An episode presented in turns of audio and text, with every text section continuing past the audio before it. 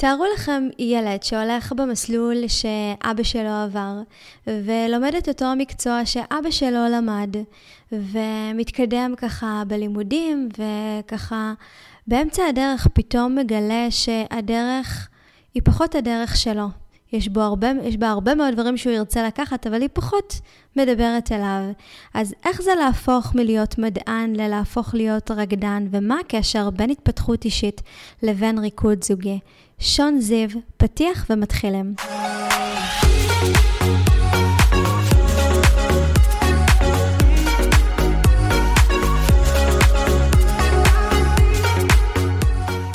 אם הגעתם לכאן, כנראה שהקול הפנימי שלכם קורא לכם לעשות איזשהו שינוי ואתם קצת מבוהלים ממנו. קודם כל, אתם יכולים להרגיש ממש בנוח, כי כולנו מפחדים משינויים, גם מאלה שאנחנו יודעים שהם ממש לטובתנו ויהפכו את החיים שלנו לטובים יותר. הסיבה היא שאנחנו כל כך רוצים להיאחז בקיים ובידוע, ומפחדים לאבד את מה שיש לנו. אז מה עושים שהקול הזה מתחזק? ברוכים הבאים לפודקאסט מסע הגיבור, לי קוראים לבנת רייפן, אני המנחה של הפודקאסט הזה ומלווה אנשים בתקופות שינוי במרכז לעוף. במסע הגיבור אדבר על תהליכי שינוי מכל מיני זוויות שונות, ומדי פעם מראיין אנשים שעברו שינוי משמעותי בחיים שלהם, ואפילו אשלב כאן מדיטציות בדמיון מודרך שיעזרו לכם לעוף לעבר המטרות שלכם. המטרה של מסע הגיבור היא לעזור לכם להתמודד עם האתגרים והפחדים שהשינוי מביא איתו, להתחבר לכוחות ולחוזקות שלכם. מסע הגיבור נמצא באפליקציות השונות ספוטיפיי, גוגל פודקאסט, אפל פודקאסט ויוטיוב, ובכל פרק נעמיק באיך לייצר איזון בין שינוי ליציבות. מסע הגיבור מתחילים עכשיו. מה העניינים, שון? מצוין. איזה כיף לנו שפתחנו את הפגישה שלנו בהליכה קצרה אה, לקפה, וזה ככה מכניס אה, אנרגיה אחרת. אני מאמינה שכל דבר, ואנחנו גם הולכים לדבר על זה עכשיו, כל דבר שמתחיל בתנועה, אז האנרגיה שלנו עולה, ואז נכנסים אליו בצורה שהיא הרבה יותר טובה.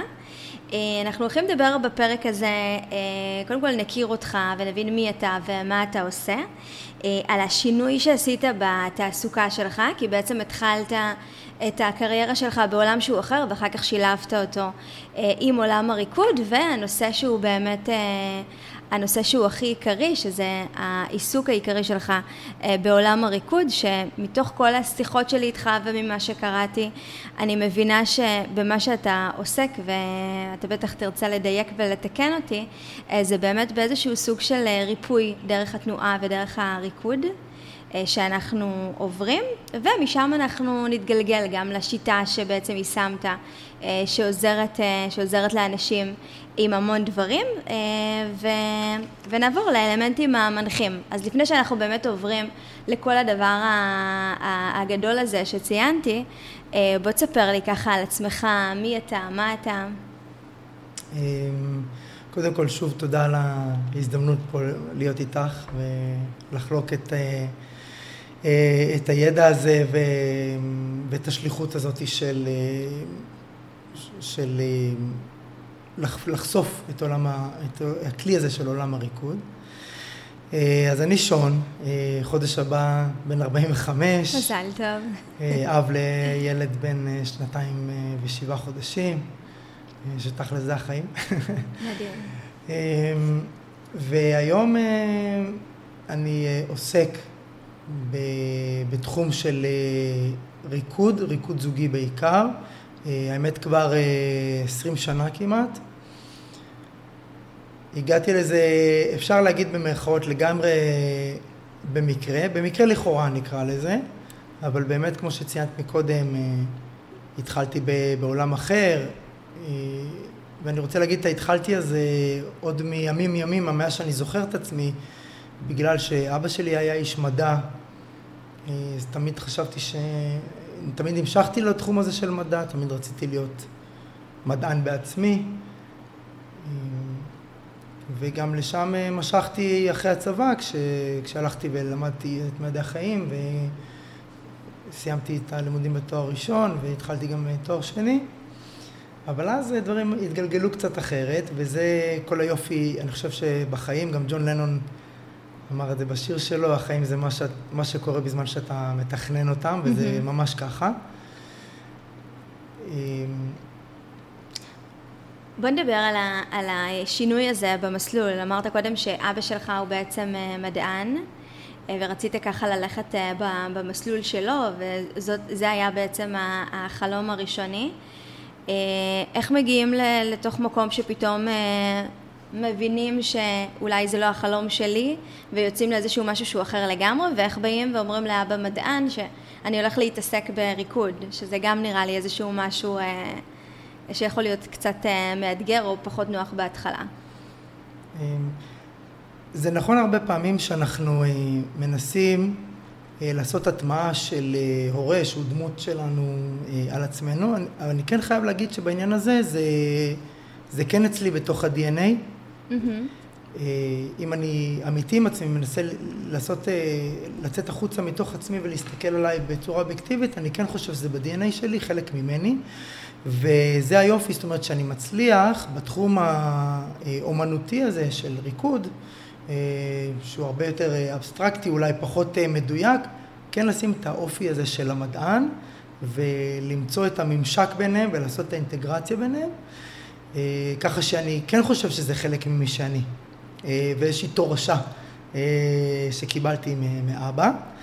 ובעניין של איך אבא מקבל כזה דבר, אז אני חושב שברגע שאדם הולך עם האמת שלו ואין לו ספקות אה, לגבי מה ואיך הוא רוצה לעשות, אה, זה יוצר פחות קונפליקטים עם הסביבה, אה, כי זאת האמת. והרבה פעמים, שוב, כל מקרה לגופו, אבל כשהסביבה, במקרה הזה את שואלת על אבא, קולטת שיש איזשהו ספק, איזושהי שאלה, חוסר ביטחון, אז נוצר עימות. עכשיו העימות הזה הוא למעשה, אה, אנחנו קצת נכנסים לאזוטרי אולי פה באיזה נגיעה, אבל הוא עימות שלנו עם עצמנו. כי אנחנו מקבלים את זה בשיקוף על ידי בן אדם אחר. זה יכול להיות אבא, זה יכול להיות כל אחד בחברה, זה יכול להיות חברים, אה, שמאמתים אותנו עם השאלה האם אנחנו באמת שם, שם, האם אנחנו באמת רוצים את מה שאנחנו הולכים לעשות. ואני חושב שאם אנחנו שלמים עם הדרך, אז הקונפליקט הזה יורד למינימום, זה לא שלא היה, לא היו שאלות, אבל תמיד אחר כך כשאתה שומע את אבא מדבר על ההישגים של הבן שלו, אה, מול אנשים אחרים אתה מבין שכן יש גאווה. Mm-hmm. אולי אין אה, לפעמים את התפיסה, זאת אומרת בתפיסה הראשונית את ההבנה אה, למה זה קורה ואיך זה קורה, אבל כן יש גאווה, ואם שוב מדברים על עניין הבנה, אה, הבנה היא תנאי הכרחי לקבלה. זאת אומרת שבן אדם מתחיל להבין מישהו אחר, מנסה איכשהו קצת להיכנס לנעליים שלו, אז הוא מתחיל לקבל את זה, כי הוא מבין. אני רוצה להתייחס למה שאמרת קודם, לגבי באמת, אם, כמה אנחנו שלמים עם עצמנו, ואם יש לנו שאלות או לא. כי מי שמאזין לפודקאסט, אנשים שנמצאים בתקופת שינוי בחיים שלהם. אחד הדברים שהכי עולים בתקופות שינוי זה באמת איך הסביבה שלי תקבל את זה. הרבה אנשים לפני שהם יוצאים לעשות את השינוי, הם ככה נורא נורא נורא חוששים מאיך התפיס, הסביבה תקבל את השינוי, ואז באמת אחרי שעושים תהליך עצמי, פנימי, ומתחברים לשינוי הזה, יוצאים החוצה, מבינים שהשד לא היה כל כך נורא, זאת אומרת אנשים אפילו פרגנו להם, אפילו אמרו משהו שהוא טוב. אז אני חושבת שזה ככה מסדר את הפאזל הזה, שברגע שאנחנו אה, הולכים עם האמת שלנו, כמו שאמרת, אז באמת שהסביבה שלנו יודעת להכיל את זה. אני חושבת שזה גם מתחבר לנושא שאנחנו נרחיב עליו בהמשך, אה, לנושא של, של התדרים. אז בעצם עשית שינוי בתעסוקה של אה, למדת, למדת מדע, התחלת ללמוד תואר שני, ואז, ואז החלטת שאתה הולך עם האמת שלך ומגיע לעולם הריקוד. מה, מה הביא אותך לריקוד? מה משך אותך שם? אז אה, מצוין, אני כבר נוגע בזה, אני כן רוצה לסגור את העניין על, ה, על השינוי, ואיך זה בדיוק מתממשק לעניין הזה של אה, ריקוד זוגי, ריקוד זוגי בפרט. כי כשאנחנו רוקדים ריקוד זוגי, אנחנו בעצם נמצאים באינטראקציה עם עוד בן אדם. אה, לפעמים שאני אגב מגיע לעבוד עם צוותים, אז יותר נוח להם שאני אתאר את זה, זה הרבה פעמים איך אני מתאר דברים. אז אנחנו עושים משימה בצמד, אוקיי? לפעמים אומרים, מה, אני לא רוקד, זה בסדר, אנחנו עושים משימה בצמד, אז זה יותר קל לקבל את זה. כמובן זה עניין סמנטי. אבל אה, הבן אדם מהצד השני יש לו אה, רצונות מסוימים או כיוונים מסוימים, לך יש כיוונים מסוימים. אה, ולא תמיד מה שאנחנו תכננו זה הכיוון ש... שיצא בסופו של עניין בגלל האינטראקציה הזוגית הזאת. אה, ואז הכיוון משתנה. ואני מושך לזה שהשינוי הוא לאו דווקא משהו שאנחנו באופן מודע מושכים אליו, יכול להיות שאיזה שהם אה, דברים תת מודעים שנמצאים בתוכנו שמושכים, זאת אומרת בסוף זה כן יהיה רצון שלנו, אני מניח, ככל שזה יתקבל בתוך הגוף שלנו בתור משהו שאנחנו בסוף כן אוהבים אותו. ואז השאלה איך אנחנו זורמים עם זה. ועכשיו אני חוזר לשאלה האחרונה שלך, איך הגעתי לריקוד? אז זה מקרה לכאורה, כי אה, באוניברסיטת תל אביב, איפה שכבר התחלתי עם עוד תואר שני, הלכתי במקרה אה, לריקוד סלסה, יש אה, תמיד, היה סלסה, אני חושב שזה היה אז בימי שני, בעולם ספורט, והתחלתי לרקוד סלסה ואהבתי את זה. לא רקדתי שום דבר לפני כן, אם, אם זה לא היה קצת היפ-הופ במועדונים עם החברים בזמן הצבא או קצת לפני. ויצא ש... שהכרתי מישהי, אה, ואחרי שבועיים של היכרות, היא ניגשת אליי עם הדבר אה, הכי מוזר בעולם, אה, אומרת, תשמע, ראיתי מודעה בעיתון שמחפשים מדריכים לריקוד באיזשהו בית ספר לריקוד, ומצהירים שאין צורך בניסיון קודם. זה על פי ניסיון, ואם אחר כך אנחנו מתאימים, אנחנו נקבל הכשרה. אז uh, הרמתי גבות, אני, אני לא זוכר לפרט, לפרטי פרטים מה שהיה אז, אני כן בטוח שהרמתי גבות, אבל אמרתי, טוב, אני רוצה לצאת איתה, אז מה, ש, מה שהיא תגיד, יאללה, נעשה דייט שנקרא אודישן uh, לריקוד כלשהו, לא משנה. Uh, אז אנחנו מגיעים לאותו אודישן, אני רואה המון uh, אנשים, בנים, בנות, חותלות, מתיחות, אני אומר, באמת, מה אני עושה פה? העולם הזה אבל זרמתי, אה, עשיתי מה שביקשו ממני באודישן, בקבוצה. אחר כך אה, חלקנו נשארנו לעבור רעיון, ומפה לשם, בסוף כל האודישן הזה, שאני לא יודע אם היו ימים נוספים עוד, נשארנו שישה אנשים מכל הערב רב הזה של אנשים שהגיע, שישה אנשים, ואותה אחת לא הייתה בין, ה... בין השישה. אה, וכאן גם אחרי בערך שבוע נעלמו עקבותיה. כאילו הייתה לה משימה אמ, להביא אותי לייעוד שלי, ככה אני רואה את זה היום. ואני פשוט אמרתי כן. מה זאת אומרת כן. נעלמו עקבותיה, ומאז אמ, יצא לך לפגוש אה, אותה לדבר איתה או ש... לימים יצא לי לפגוש אותה שנים אחר כך, שהיא כבר הייתה נשואה ואימא, אמ, וכזה שחזרנו לאחור את, ה... את התקופה שנפגשנו, אבל ככה אני גם מאמין שייעוד של אנשים ממצה את עצמו אה, ואין יותר תכלית לקשר שלהם, אז הקשר נגמר. זאת אומרת, אם מסתכלים על זה בצורה אובייקטיבית ולא רגשית, הרבה פעמים זה יכול להיות בזוגיות, זה יכול להיות בחברות, אנשים אומרים, וואו, היינו חברים הכי טובים, איך פתאום זה נעלם? אז, אז ברגע שהתכלית וההדדיות הזאת היא נעלמת, אז, אז, אה, אז כל אחד עובר למשימה הבאה שלו, כל אחד, כל אחת עוברים למשימה הבאה שלהם. אה, כשאיך אומרים mission accomplished. אה, ומה שעלינו מוטל הרבה פעמים זה פשוט אה, לפתוח את, ה, את הראש, לפתוח את הידיים ו, ולנסות לבחון לפחות בהתחלה את הדבר החדש שנכנסנו אליו, וזה מה שהיה. נכנסתי לדבר הזה, נכנסתי להכשרה מאוד אינטנסיבית, בד בבד עם זה שהתחלתי גם לעבוד במחקר, עבדתי בחקר סרטן במעבדה. אה, העבודה הזאת הייתה כרוכה מהצד שלי, אולי יש אנשים שלא יאהבו לשמוע את זה, אבל בניתוחים, בבעלי חיים, עבודה עם בעלי חיים, ככה זה עובד בעולם המדע, במדעי החיים. ותוך כדי אה, זה שנכנסתי לתחום של ריקוד והוראת ריקוד והקטע של חיבור עם התנועה, אני ממש התהפכתי גם בדברים שהתחלתי להיחשף אליהם, כי כנראה נפתחתי לעולמות מסוימים. אה, התהפכתי על כל העולם של, אה, של הפרמקולוגיה שהייתי חלק ממנו, עולם התרופות. אה, התהפכתי על אה, הנושא הזה של אה, ניסויים בבעלי חיים, ממש לצד השני. איך זה, איך, זה בעצם, איך זה בעצם קרה? אה, התחלת באמת לעסוק בעולם הריקוד, מה לדעתך פתח לך את, ה, את, את החשיבה? עוד פעם בכלל להתייחס לניסויים בבעלי חיים? איך זה, איך זה היה קשור? אני חושב שהתחברתי פנימה לתוך האהבה שלי לבעלי חיים ולחיים ולאנושיות. זה כזה עושה לי כזה עכשיו אה, קטע רגשי. אני חושבת שזה אה, מראה, גם, גם, אני רואה גם בתנועות גוף שלך, כן. שהמאזינים לא יוכלו, ל... שבעצם מרגיש שהנקודה הזאת היא, כשאנחנו נולדים ואנחנו חווים את החיים ואנחנו פוגשים את ההורים שלנו ובתי ספר, אנחנו נורא מתרחקים מעצמנו, מהטבע שלנו.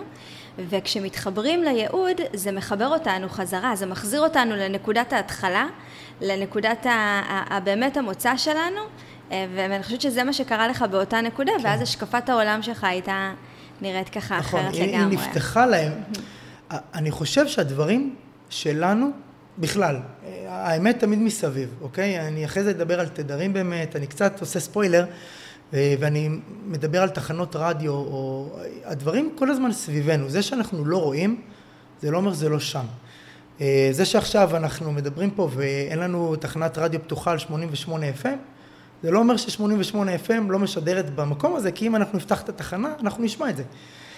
אה, אנחנו רק, כשאנחנו מכוונים לאנשהו, אז אנחנו מחפשים את זה, ובסוף אנחנו מתחברים לזה, אז אנחנו אוהבים, או לא אוהבים אגב, מה שאנחנו שומעים, ואז אנחנו מנסים להתחבר אחרת, אבל הדברים הם כל הזמן סביבנו.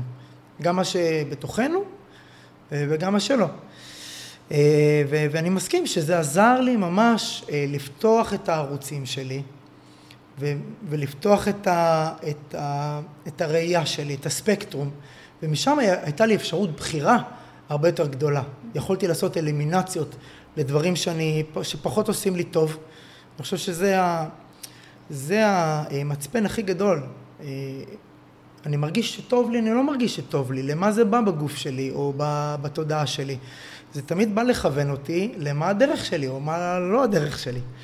ואז משהו שמרגיש לך פחות טוב, אז אם אנחנו מקשיבים לזה, אגב זה גם בתוך זוגיות הרבה פעמים, אה, אז אנחנו מתחילים לפחות לבחון את זה. אני לא אומר שעכשיו, אוי, לא טוב לי פה, אז זה בהכרח לא שלי, זה לא מה שאני אומר. צריך להיזהר עם זה.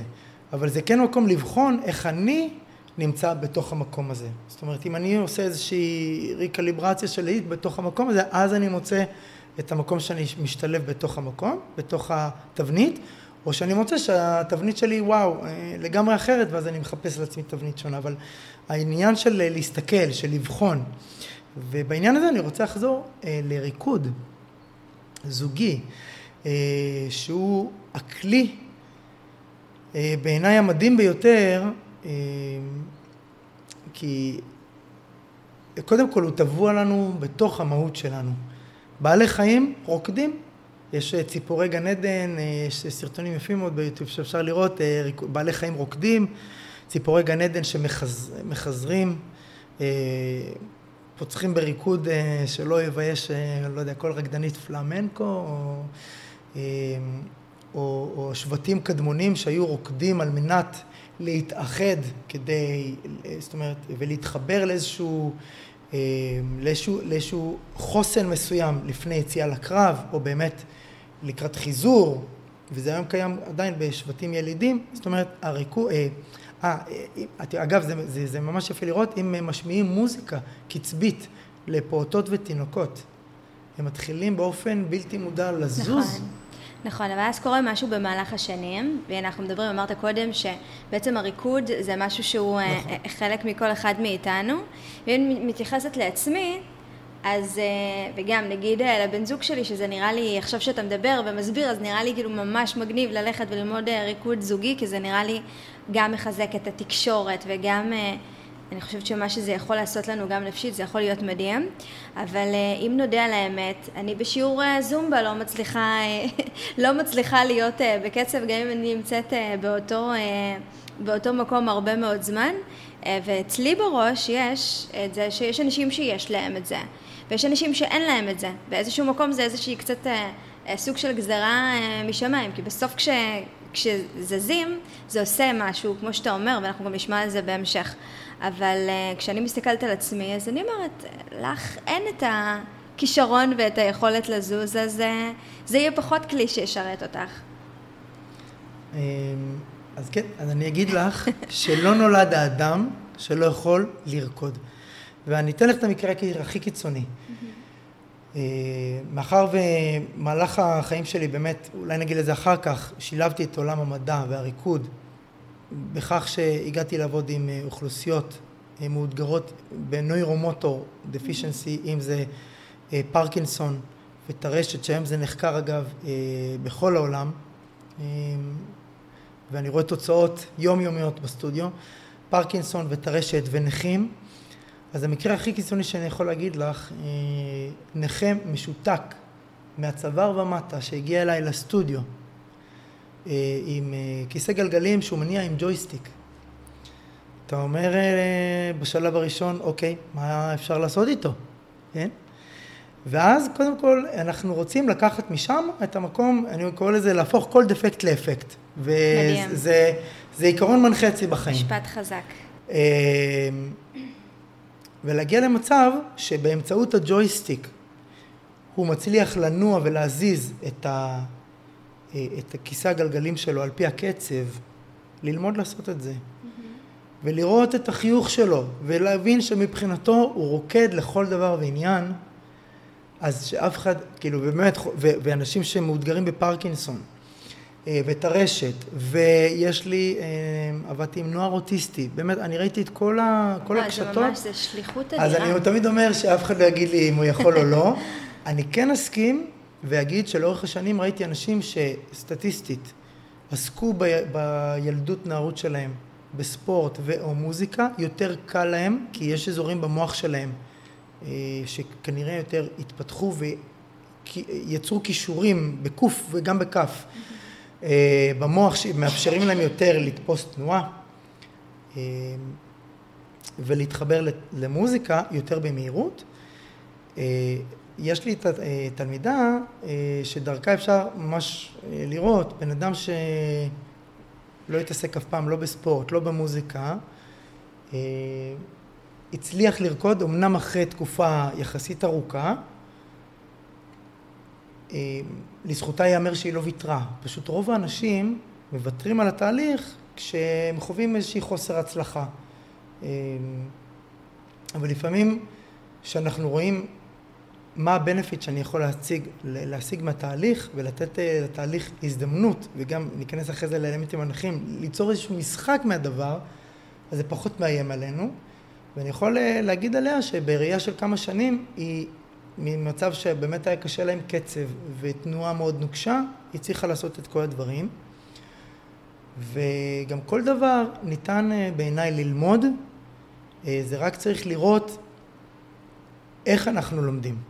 והאיך זה עליו אני רוצה לשים את המרקר, אה, כי יכול להיות שעם מורה מסוים בכל תחום בחיים שלך את תצליחי פחות, כי הוא לא הצליח להעביר לך את החומר בצורה מסוימת. אה, זה אני יכול להגיד אגב על אשתי, היא אומרת לי בתיכון לא הצלחתי מתמטיקה וזה, ואז בכמה שיעורים פרטיים אה, בא לי מורה שפשוט הפיל לי את האסימון והצלחתי בבגרות, ו... זאת אומרת, מאיזה מדיה, מאיזה זווית הצלחתי לקלוט את הדברים. אז אני כן חושב שתמיד אפשר אה, הכל, ובוודאי ובוודאי ריקוד. אה, זה רק איך אנחנו עושים את התהליך הזה, איך אנחנו מפרקים בצורה שאותו בן אדם מבין ומצליח להטמיע דרך ראיית העולם שלו, זה ממש נכנס לי לאיזשהו אלמנטים שהתפתחו לי מזה. אה, ומהריקוד עשיתי מהם איזשהו reverse engineering על התהליכים שאני מעביר את העובר עם האנשים כדי ללמד ריקוד, אבל לשאלתך, את יכולה ללמוד אה, ריקוד, יכולה להתחבר לקצב אה, והכל. ואז נשאל שוב, למה ריקוד? מה מיוחד כל כך בריקוד? בכלל ריקוד ובריקוד אה, זוגי בפרט.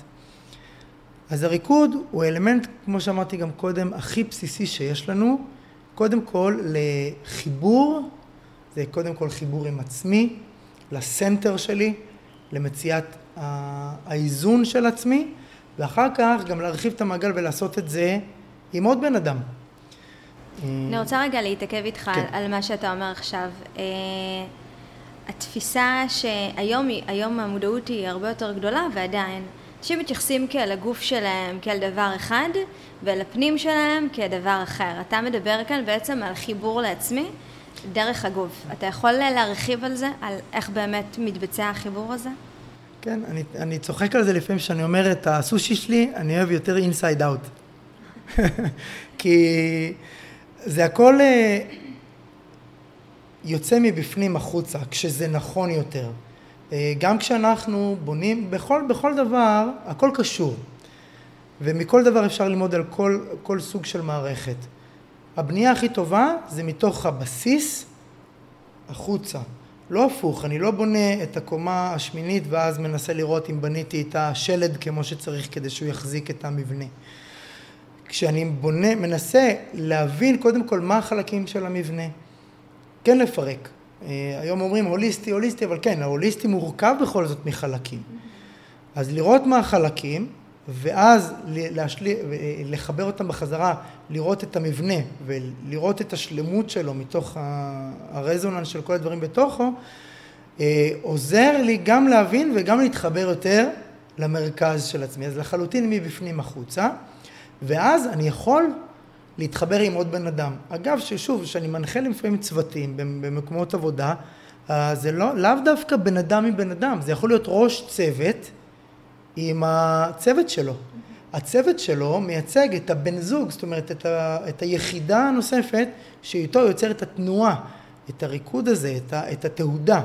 ובעצם זה, זה ריקוד לכל דבר, אז אפשר לקרוא לזה ריקוד, אפשר לקרוא לזה תנועה, אבל יש פה איזשהו אלמנט הדדי שהוא מהדהד אחד עם השני, ואותו ראש צוות מושפע ישירות מאותם אנשי צוות שנמצאים מולו, אה, כמו גם שאני כמוביל אומנם אה, קוראים לי מוביל אולי בריקוד, אבל אני לחלוטין נמצא בקשב מלא כל הזמן למובלת שלי, או למי שאני רוקד איתם, לראות האם הם קלטו אותי, ואם הם לא קלטו אותי, למה הם לא קלטו אותי, ואם לא הצלחנו לעשות את הצעד וקצת איבדנו שיווי משקל, האם אפשר לזוז משם למקום אחר, ולפעמים נוצרים דברים הרבה יותר מגניבים מאשר מה שתכננתי, אם אני רק נותן לזה להתגלגל, זאת אומרת, אפשר לקחת את כל הפילוסופיה הזאת של אה, ממש לחיים. ריקוד, לכל אספקט ואספקט בחיים, אם זה ברמה של אני עם עצמי, אני עם בת הזוג, אה, או בני הזוג שלנו, עם, עם הצוותים שאנחנו עובדים איתם בעבודה, למעשה לכל מערכת שהיא אה, דואלית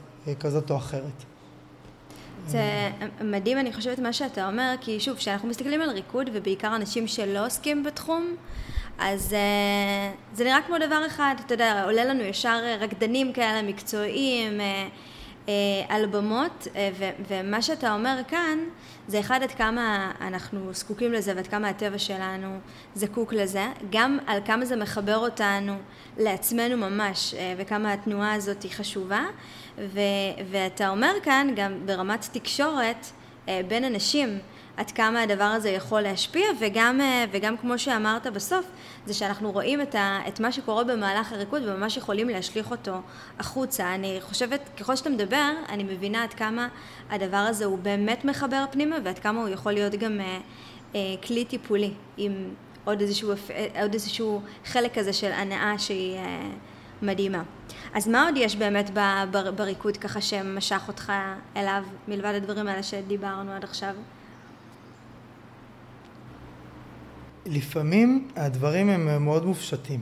אני, אמנם אני, אני, אני תמיד ככה, אני לא, קודם כל לא מסוגל לעשות לאורך זמן משהו שאני לא אוהב, ואז אם אני עושה משהו שאני כן אוהב ואני כן מתחבר אליו, אני פשוט נשאר שם. Mm-hmm. עד כדי כך אה, פשוט. אה, keep it simple לפעמים. אה, ובכלל התנועה והמוזיקה והחיבור עם אנשים, שעוד הייתי אגב במעבר הזה של מעולם המדע אה, וה, והמעבדה אה, לעולם הריקוד ועשיתי את זה ככה את ה shift הזה במקביל.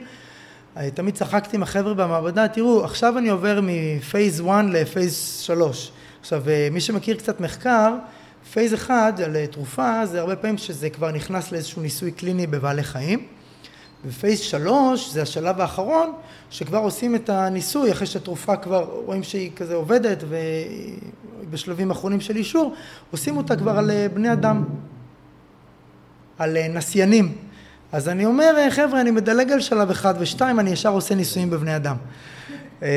אז הייתי צוחק על זה אבל כן העבודה עם אנשים זה דבר שהוא מזין וכמה שלפעמים צעדי ריקוד הם צעדי ריקוד ועבודה יכולה להיות כמו כל עבודה סזיפית ומחזורית וחוזרת על עצמה, לראות כל פעם אנשים אחרים, אנשים חדשים, דרכות חדשות, דרכ, סליחה, דרכים חדשות להעביר חומר, כי חשבת כבר שהצלחת למצוא את כל המדיות להעביר תנועה מסוימת, ואז מגיע בן אדם חדש אומר, אה, אוקיי, עליי זה לא עובד, אז אתה אומר, אוקיי, איך אני אצליח להעביר לא עולה את הצעד הזה, ואתה מוצא דרך חדשה, זאת אומרת, כל הזמן אנחנו נמצאים באיזושהי התפתחות עם, אה, עם הדבר הזה, זה פשוט אה, מרתק ומדהים. אנשים זה דבר מרתק ומדהים, אה, ובעיקר שאם אנחנו מוצאים את המקום כל הזמן לראות איך זה משקף אותי, ואני אגיע לזה גם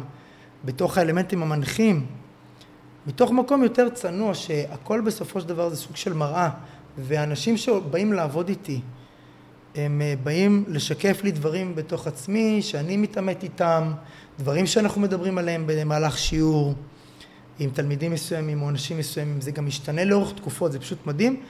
אתה אחר כך יושב ומתחקר את זה אה, לעולם שלך, אז בסופו של דבר אתה מבין שאתה גם התלמיד של התלמידים שלך. שזה הכי מדהים. נכון. מאוד מחבר אותי גם, גם לעולמות הניהול וכל דבר שאתה בעצם גם מנהיג בו וגם הילדים שלנו, שאנחנו באמת כל הזמן מקבלים אה, איזושהי סוג של השתקפות במה שאנחנו חווים עם האנשים, אה, אה, על מה שבעצם... מה שבעצם עובר עלינו. זה מביא אותי ככה לשאלה הבאה, אני, אני מאוד מאמינה ששום תחנה בחיים שלנו היא לא הייתה מקרית ולא הייתה סתם ובכל מקום היינו צריכים ללמוד משהו כדי שישלים לנו בעצם את הפאזל. אז התחלת באמת את, ה, את העולם שלך, את, ה, את, ה, את הקריירה שלך באמת בעולם המדע, ואז זה הגיע לעולם הריקוד. איזה שילוב נוצר בין העולמות האלה של המדע והריקוד?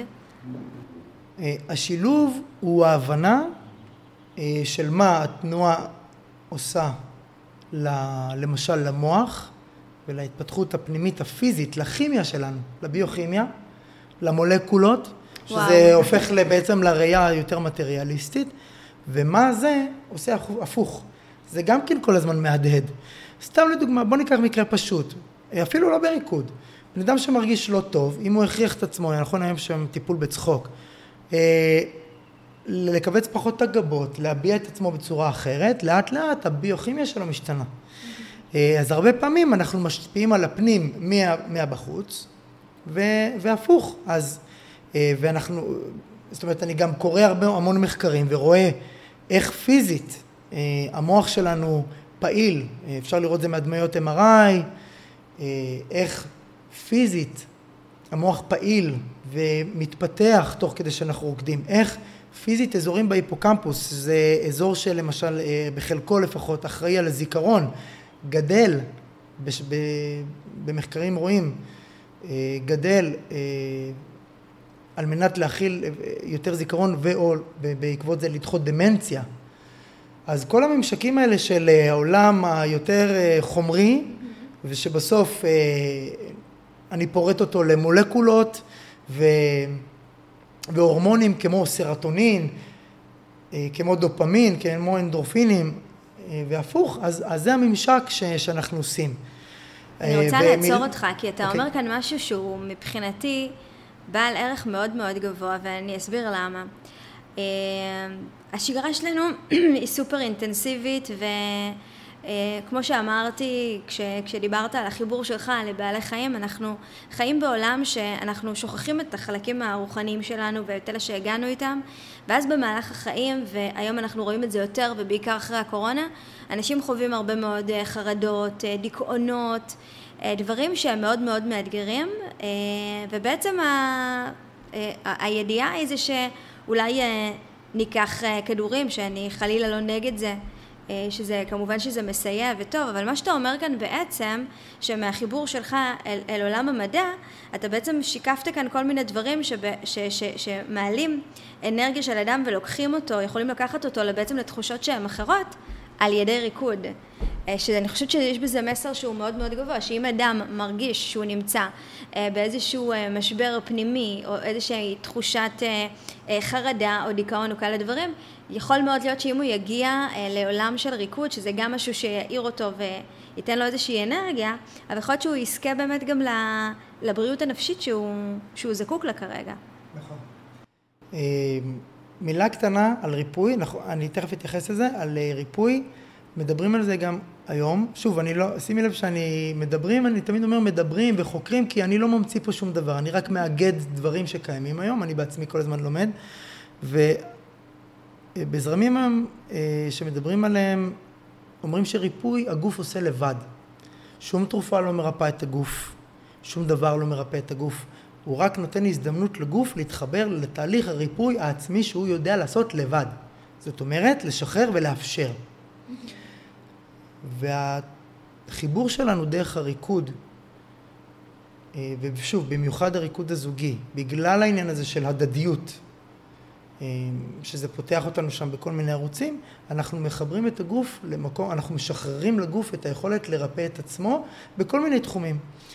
אה, סיפור ממש מגניב שהיה לי, ובסטודיו אגב הכירו לאורך השנים, מ-2008 שאנחנו פתוחים, Dance תל אביב, אה, עשרים זוגות, כולל אותי שהכרתי את אשתי, אה, עשרים ואחת זוגות שמצאו את הזוגיות שלהם והתחתנו. מדהים. הייתה לי תלמידה שהיינו ביחד בשכבה בתיכון. שהפעם הבאה אחרי התיכון שהתראינו זה כמה, ש... זאת אומרת, זה 2012, כך שאני סיימתי תיכון ב-96. אשת קריירה, הייטקיסטית, מצליחה, אבל כבר לקראת גיל ה-40 ולחוצה מאוד למצוא זוג, זוגיות. אז הכל הולך חוץ מהדבר הזה, ששם משהו עם, הצ... עם הנפש, משהו שבפנים לא מחובר בצורה הנכונה ככל הנראה. אחרי חצי שנה של לימוד ריקוד, זאת אומרת, רק למדנו ריקוד, לא, לא, לא התיימרתי לטפל, אני גם לא מתיימר להיות מטפל בשום דבר, כי שוב, אני אומר שהגוף מטפל בעצמו ומרפא, אנחנו נותנים לו איזושהי הזדמנות. אה, אחרי אה, כחצי שנה של ריקוד, ולפעמים קצת שיחות וקצת שיקוף וכל מיני דברים כאלו, אה, ברמה של שלושה חודשים, הכירה מישהו, וואו. התחתנה. מטורף. ומאז גם אגב עברה לצפון ברמה כזאת שפיזית כבר לא יכלה להמשיך לבוא לרקוד, והנה דיברתי, אני סוגר מעגל על, על uh, משימה נעשתה וזהו, אין תכלית. אז אנשים מתקדמים לדבר הבא שלהם, הפסקנו לרקוד. חצי שנה אינטנסיבי, שיצא לנו להיכנס למצב הזה של ריקוד, ו... וזה יכול להיות תחום של זוגיות, יכול להיות המון דברים, אבל זה כאילו עושה לנו שקליברציה, איזשהו חיבור לאיזה משהו פנימי שלנו, בלי שאנחנו יודעים, וזה כל היופי.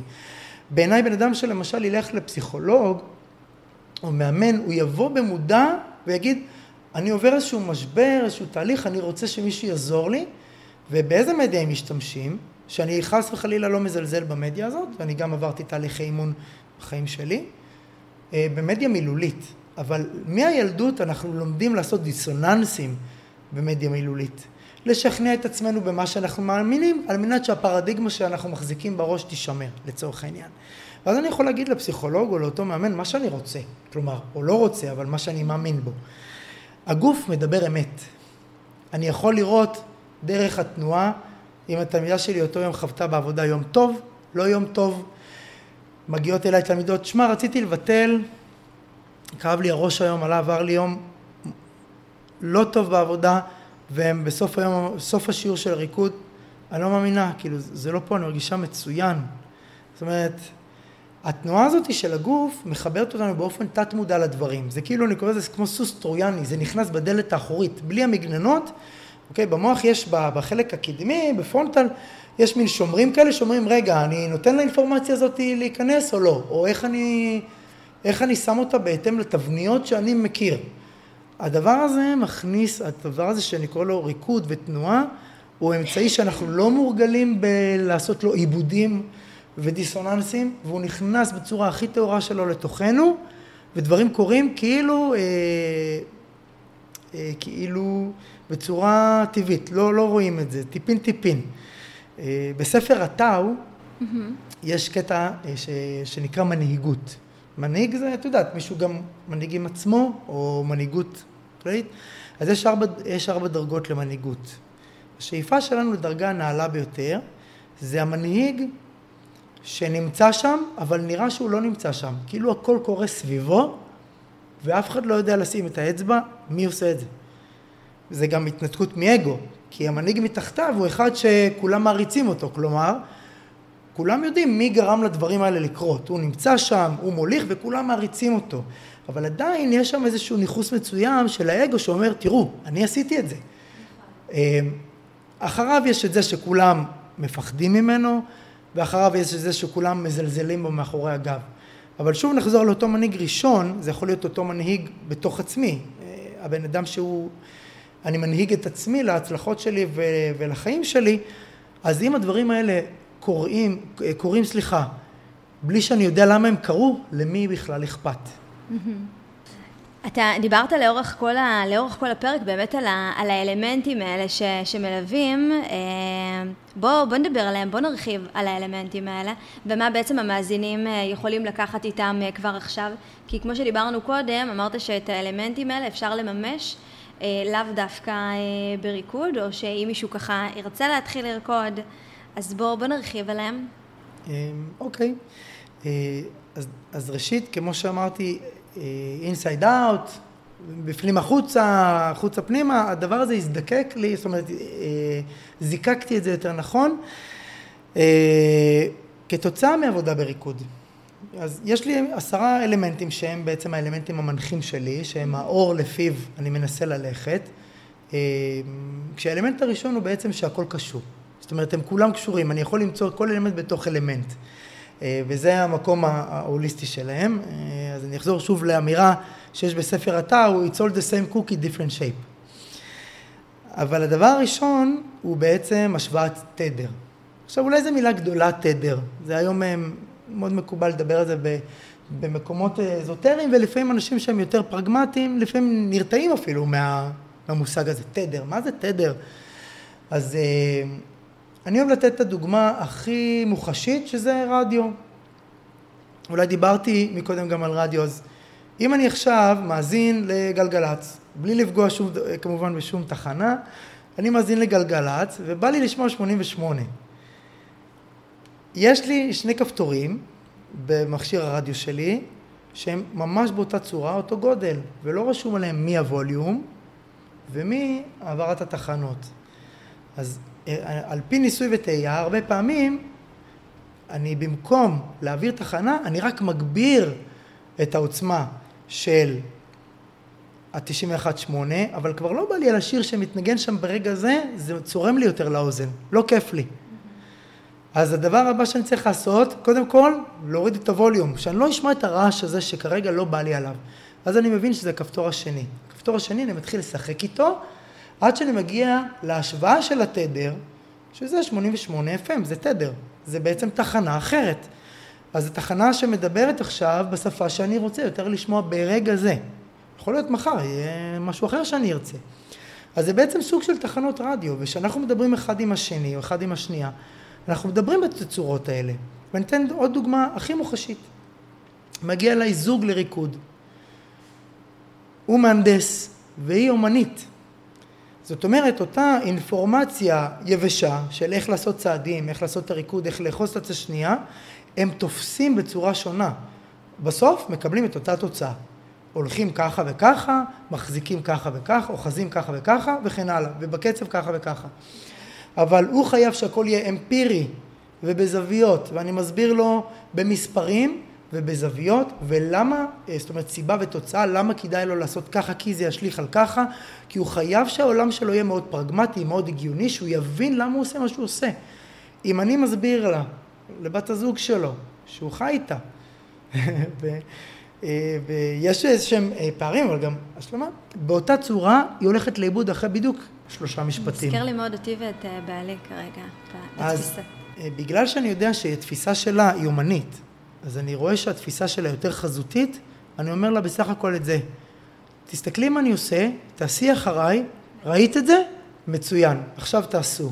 זאת אומרת, אצלו הייתי צריך הרבה משפטים, הרבה מלל, הוא הבין דרך מדיה מסוימת, דרך תדר מסוים, והיא דרך תדר אחר, ובסוף הצלחתי לחבר ביניהם, לגשר על איזה שהם פערים.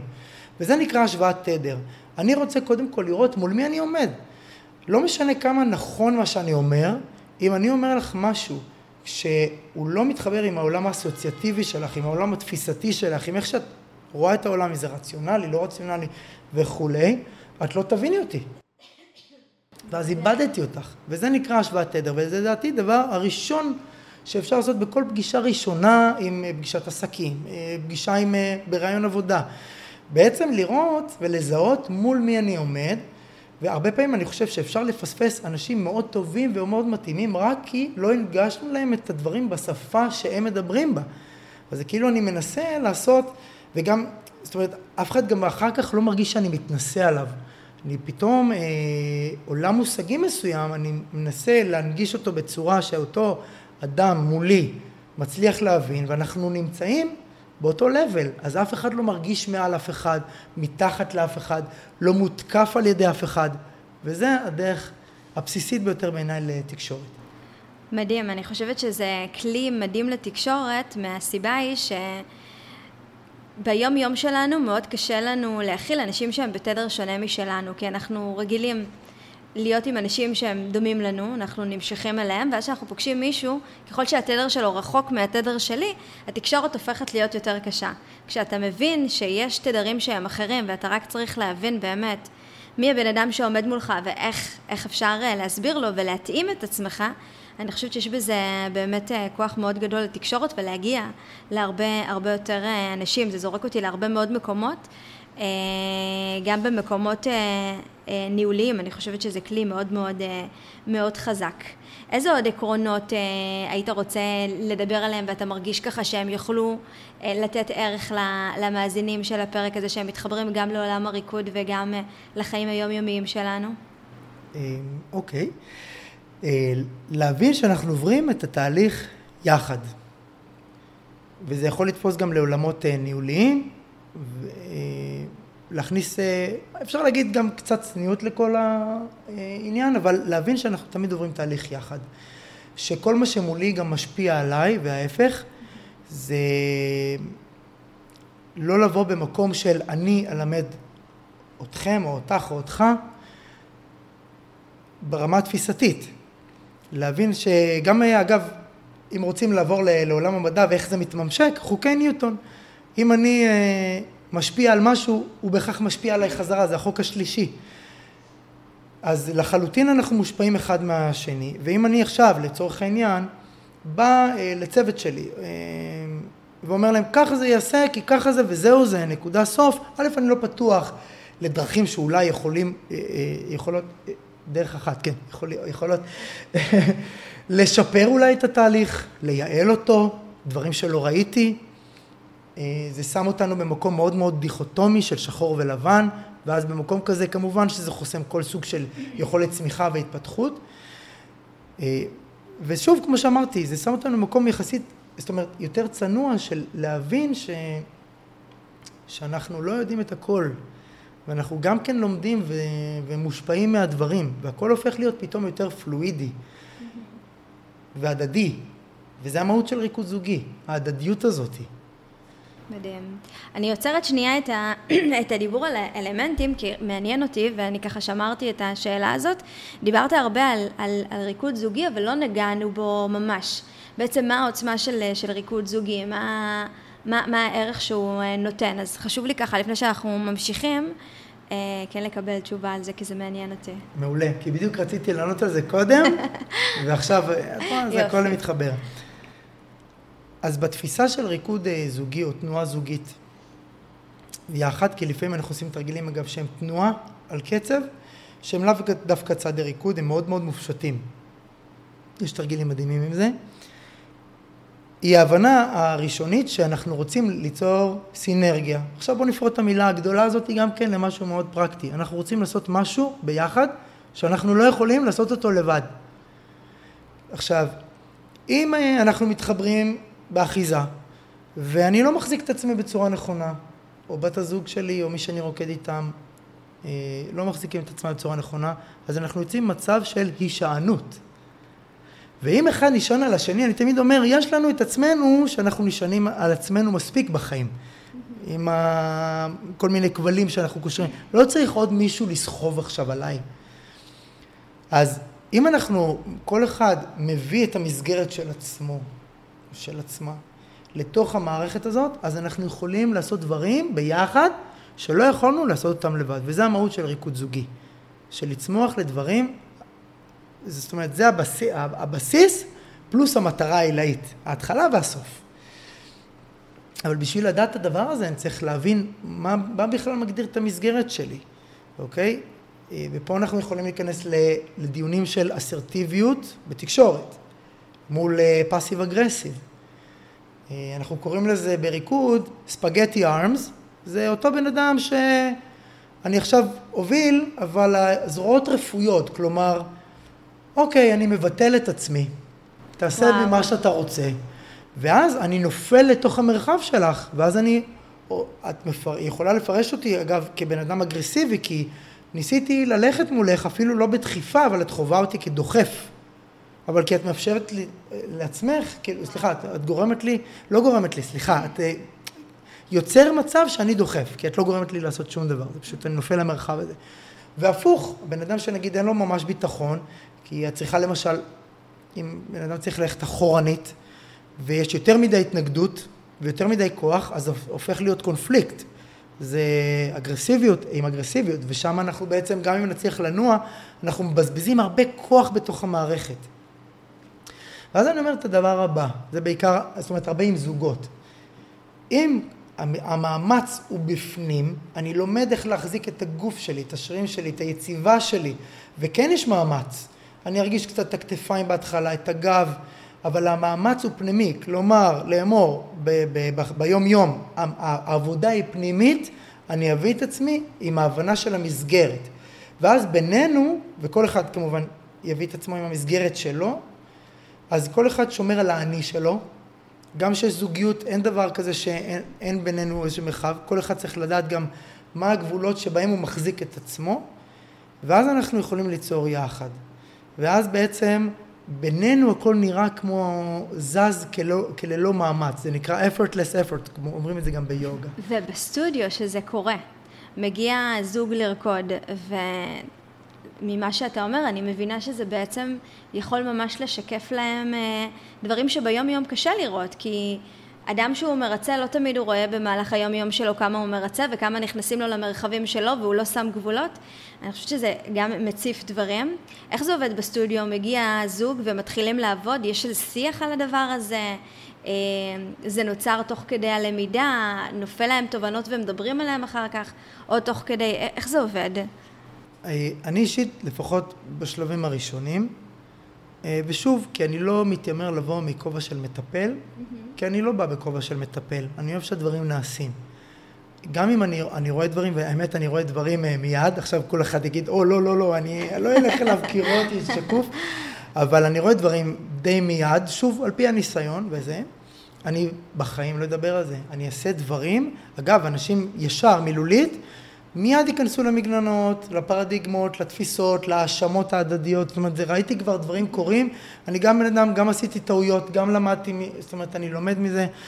אה, נכון ואז הדברים לא ייקחו את הכיוון. נכון שלומדים משהו חדש ואתה פתאום רואה את הדברים, אז אתה רוצה נורא להעביר אותם קדימה, ולפעמים האדם שמולך הוא לא בשל לדברים האלה. בדיוק.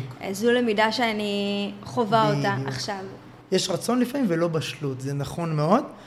ואני אוהב שהדברים קורים תוך כדי, וגם צריך להיות מאוד מאוד רגיש להרים לכל צד.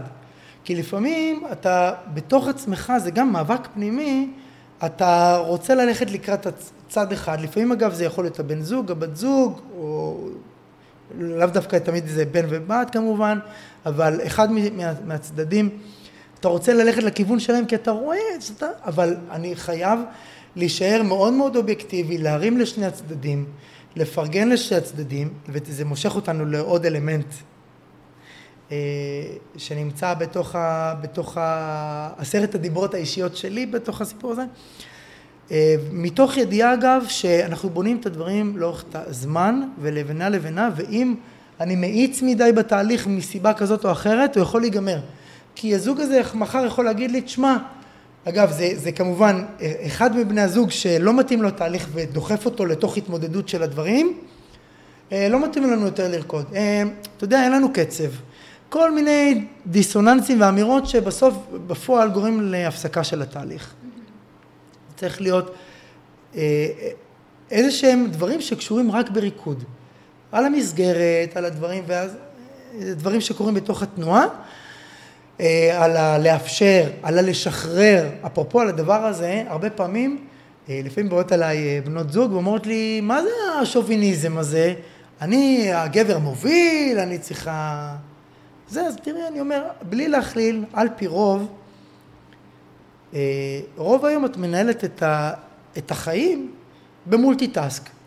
ולבן זוג שלך לצורך העניין עקרונית אין בעיה לבוא אחרי העבודה להרים את הרגליים ולראות טלוויזיה. זאת אומרת הוא נכנס למה שנקרא אצל גברים the nothing box. וה-nothing box הזה לא בהכרח קיים אצל כל אחת, או אצל, אצל הרוב אני מניח. אה, אצלי ותמיד, הוא קיים יופי. תמיד, אה, מה זה? אמרתי, אצלי הוא קיים יופי. אה, זה מצוין, יפה, אז את רואה זה. אז אה, אני אומר, אני מאפשר לך את הרגע לבוא ולהוריד את התיק הענק הזה של האחריות שיש לך ולשים את זה לבן זוג כדי שהוא ירגיש מה את מרגישה כל יום. מה, לא תאפשרי לעצמך שעה אחת לשחרר ותגידי לו, תקשיב, השעה הזאת, הכל עליך. מה שאתה עושה, לי לא אכפת. ואז הרבה פעמים יש שקט, שמעת? אתה אחראי, אני לא אחראית לכלום. וזה המקום של רק איך לתאר את הדברים. אה, כי זה לא הוא שולט, הוא לא שולט, שניכם נמצאים בהדדיות בתהליך הזה, פשוט מישהו עכשיו כרגע לוקח את המושכות, מבין מה זה אחריות אגב, מה זה תכנון, מה זה אה, לקחת אחריות על, על טעות שעשיתי, איך לנהל את הדברים, את לא רוצה שהבן זוג שלך ידע לקחת אחריות, ידע לנהל, ידע לראות את התמונה הכוללת, תשחררי את עצמך לפעמים בתוך זה, ואז הרבה פעמים הדברים קורים. ואני מביא את זה ככה בדלת האחורית. אנחנו צריכים לסיים, אנחנו יכולים uh, לדבר כאן באמת uh, עוד שעות. Uh, יש איזשהו משהו שהיית רוצה לסיים איתו, או שלא עטפנו אותו? אני בטוח שיש עוד הרבה, יכולתי, יכולנו להמשיך לדעתי באמת עוד הרבה. בגדול לסכם ולהגיד שהריקוד הוא גם הרבה פעמים המטרה, אבל הוא גם אמצעי מאוד מאוד חזק שחושף אותנו לדבר האמיתי, שזה הדדיות, הדדיות עם עצמנו ועם אה, בני זוג ועם חברים ועם קולגות לעבודה וכולי, אה, ושהכל הוא בא בתנועה, ושהתנועה תמיד, גם שוב בצורה מופשטת שאני אגיד עכשיו, מים זורמים, נופל סלע בתווך, בתווך, תנועה, בתווך תנועה של המים, המים לא נלחמים עם הסלע, הם זזים סביב וממשיכים לזרום. ואז פותחים דרך חדשה. אז זה מה שעושה תנועה, להבין את העקרונות האלה ולראות איפה זה יכול לפגוש אותי בחיים שלי, וזה מה שריקוד עושה. אז uh, תרקדו ותשמחו, uh, וזהו. אני רוצה uh, לשאול אותך, קודם כל, איפה אפשר uh, uh, לפגוש אותך ואת העשייה שלך, uh, וקצת באמת uh, על הסטודיו, uh, שאתה uh, חלק מהבעלים שלו. בוא נדבר על זה ככה כדי שהמאזינים שלי יוכלו, יוכלו למצוא אותך. אה, קודם כל, תודה. אה, הסטודיו נמצא בתל אביב, ברחוב סעדיה גאון, שהוא אה, קרא לי בחשמונאים, זה אזור כזה של כל מתחם TLV. שם אנחנו עושים את פועלנו היום. מלמדים זוגות ויחידים לרקוד, עושים סדנאות, אבל שוב, דרך הריקוד אנחנו מגיעים לעוד המון אה, אה, דברים בחיים. אנחנו קיימים מ-2008 ונקווה שנמשיך להתקיים ול, ולעשות את השליחות הזאת מדהים. עוד הרבה שנים קדימה. אני ראיתי ככה באתר שלכם שבאמת אחד הדברים שהכי משכו אותי אליו וככה בגלל זה גם נורא רציתי ש, שנדבר כי הבנתי שיש שם איזשהו משהו שהוא מעבר זה שבאמת אחד זה שכל אחד יכול זאת אומרת, זה לא משנה מאיפה אתה מגיע, יש באמת סביבה שהיא תומכת, ואנשים שבאמת אה, רואים ככה את האדם שמולם. אני חושבת גם שהערך שאתה מביא והידע המטורף שלך לגבי כל כך הרבה דברים, אה, הוא, הוא פותח דלתות, כמו שאמרת, להמון המון דברים. אה, אני חושבת שמגניב להיכנס לתוך דבר כזה, אז תודה רבה שבאת. ואולי בהמשך נעשה עוד איזשהו פרק כזה על כל הדברים שלא הספקנו להקיף, כי באמת שיש אה, תורה ו... ועולם ומלואו. אה, אני רק מסכמת ככה על אה, כמה דברים ש, שדיברנו עליהם. אז דיברנו באמת על השינוי בתעסוקה שלך, על זה שהתחלת מדבר אחד ועברת לדבר אחר, ועל המעבר הזה, על עד כמה היית שלם עם עצמך, ואיך גם הדברים האלה מתחברים ביחד בעשייה היומיומית שלך. זאת אומרת, לא סתם עברת דרך בעולם מסוימת, בעולם מסוים. אה, מה בעצם הריקוד נותן לנו, ועד כמה הוא חלק מהטבע הבלתי נפרד שלנו. דיברנו על זה שבעצם אתה יצרת שיטה, שבה אפשר באמת להגיע לכל מיני אוכלוסיות ו, אה, ובעצם אה, להכניס אותם לתוך עולם הריקוד. דיברת אז על הבחור שהגיע עם, עם הכיסא גלגלים שבעצם הפעים אותך על עד כמה אדם יכול להרגיש שהוא רוקד גם בסיטואציה הזאת ואיזה ערך זה נותן לו ועל האלמנטים המנחים. שאותי הכי תפס זה באמת המקום הזה של התדרים וה, וה, והמקום הזה של, ה, של, ה, של המשוב לצדדים שנמצאים מולנו. והיה לי מדהים, אני חושבת שזה פרק מלא בהרבה מאוד תובנות לחיים וגם עם איזושהי תחושה כזאת שבאמת אפשר לרקוד ואפשר לזוז ולשחרר אנרגיות מהגוף שלנו. אז המון המון תודה. המון תודה חזרה על הזכות פה להיות תודה. ולעשות. תודה. עד כאן לפרק הזה, תודה ענקית שהייתם איתי. רגע לפני שאתם ממשיכים הלאה, אני מזמינה אתכם לבקר באתר הבית שלנו, nlp.com, שם תוכלו למצוא עוד הרבה מאוד מאמרים שלי ומדריכים שלי שיוכלו לעזור לכם בתקופת שינוי. מזמינה אתכם גם לבקר ברשתות החברתיות שלנו, טיק טוק, פייסבוק ואינסטגרם. אני אשים את כל הכישורים ככה למטה, שתגיעו אליהם כמה שיותר מהר. שם תוכלו לקבל טיפים, סרטונים. וכל מיני דברים שייתנו לכם השראה לגבי התהליך שינוי שלכם. אם אהבתם את הפרק וקיבלתם ממנו ערך, אני ממש אשמח לדעת את זה, אני מזמינה אתכם לכתוב לי. וכמובן, אם יש מישהו שאתם מכירים שנמצא בתקופת שינוי והפרק הזה יכול לעשות לו טוב, אני ממש בטוחה שהוא ישמח לקבל קישור לפרק.